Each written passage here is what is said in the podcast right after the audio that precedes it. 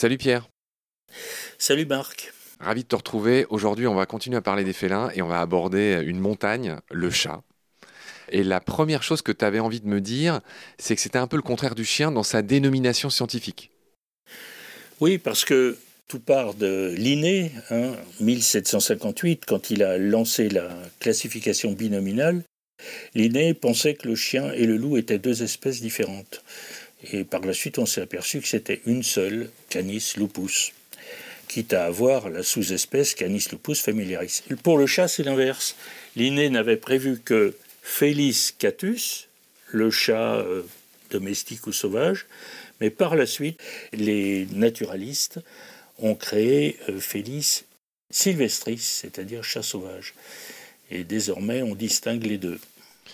D'accord, on va se faire plaisir, on va parler de Félix le chat. Alors les plus jeunes d'entre nous ne connaissent pas, mais c'était un très très vieux dessin animé.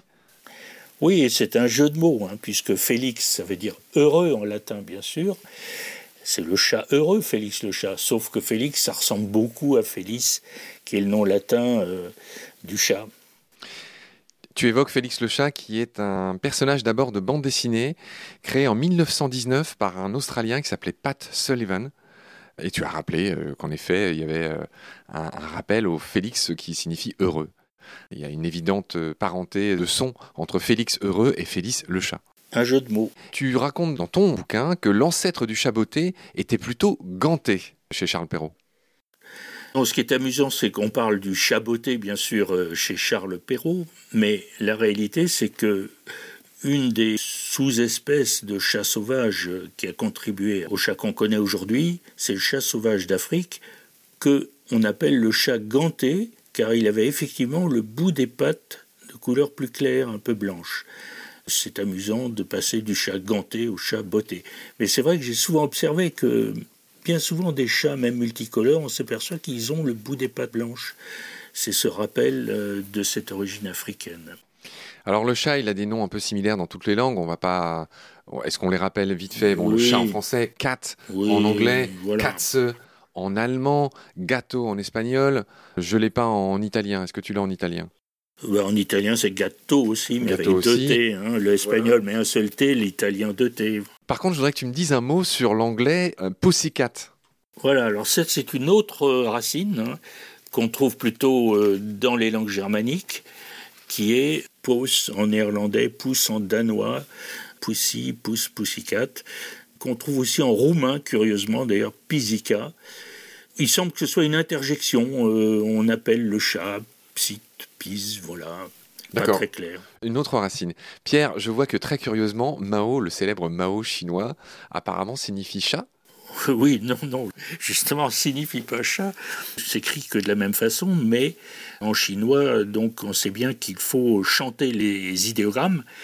Et donc, euh, pour Mao, le chat, on reste sur le même ton, alors que pour Mao, l'homme d'État, la deuxième syllabe doit être plus élevée. Ça doit être quelque chose comme Mao, distinguer Mao et Mao.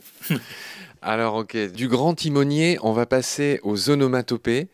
On n'en a pas beaucoup parlé dans nos épisodes, mais euh, le verbe miauler est typiquement un verbe qui se fonde sur le bruit que fait un chat, enfin sur le, oui, de manière très visible et vraiment universelle. Toutes les langues disent miaou à peu près euh, et en déduisent un verbe qui est comme miauler. On peut juste constater la grande différence avec le chien. C'est très étrange, mais la manière de dire aboyer est très très différente selon les langues. Ah oui, c'est vrai. En espagnol, c'est ladrar. En anglais, c'est to bark. To bark en allemand, bellen. Ah oui, c'est drôle ce que tu dis. Ah oui, oui c'est vrai. C'est, les chats et les chiens aussi, de ce point de vue, sont très différents. Voilà. Donc Pierre, on a tous en tête aussi le minet, la minette, euh, qui viendrait de l'ancien français mine, qui désigne aussi le chat, donc minou, mimi. Et tu rappelles euh, dans ton livre que le chat a inspiré aussi euh, Rabelais et La Fontaine. Je te laisse nous parler de ces personnages.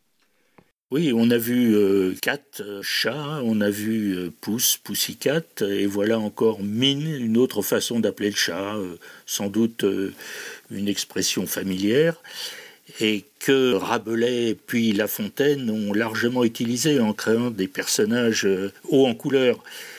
Dans Gargantua, dans Pantagruel, on a des personnages comme Ramina Grobis ou Grippe Minot qui évoquent le chat mais euh, avec ses qualités et ses défauts. Ramina c'est le gros chat plutôt imposant, grippe minot. Rabelais lui attribuait même euh, l'hypocrisie des chats. Il le présente comme le monstre le plus hideux qui ne fut jamais décrit.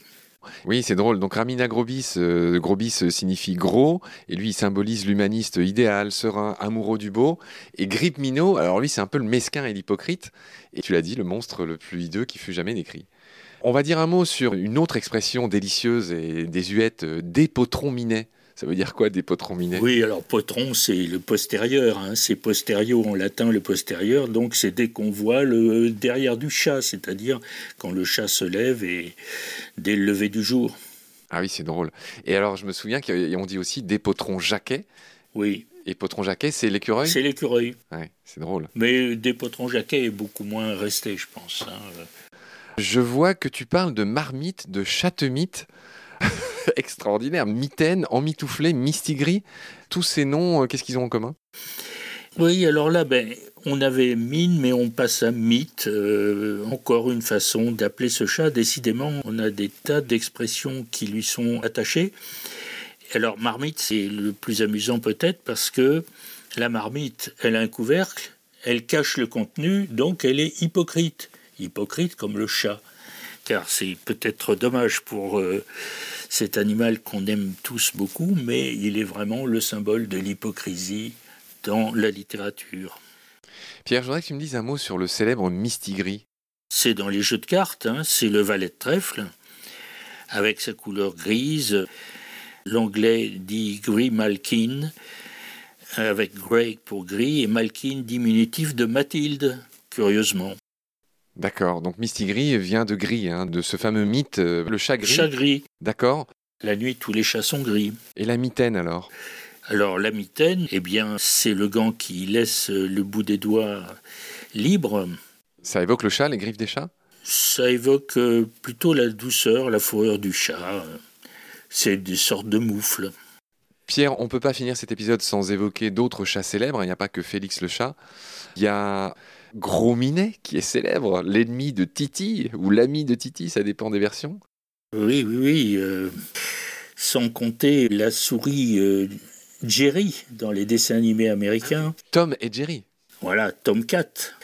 Tom, encore un nom du chat, hein, assez courant.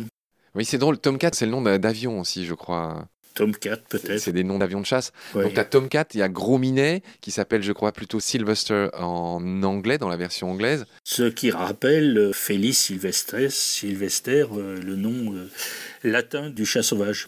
Tu parles d'un Tibère? Tibère, c'est dans le roman de Renard. C'est le nom du chat? C'est le nom du chat dans le roman de Renard, D'accord. Et curieusement, tu as mentionné Lucifer. Qu'est-ce qu'il vient faire là? Chez Cendrillon, Lucifer avec encore un côté très euh, démoniaque du chat qui est euh, ainsi suggéré.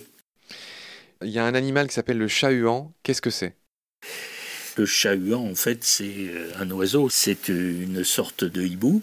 Le chat-huant, ça devient le chouan dans les cris des révolutions vendéennes. Alors Pierre, oui, chat-huant, donc ce huant signifie, vient du verbe huir.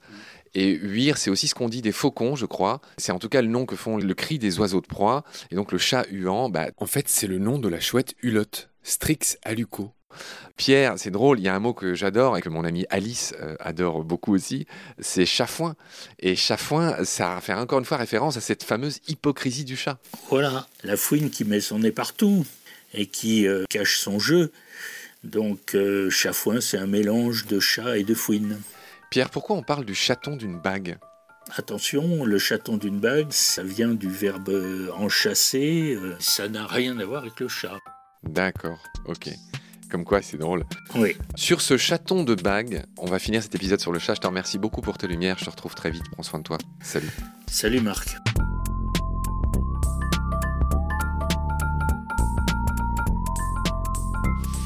I've seen things you people wouldn't believe.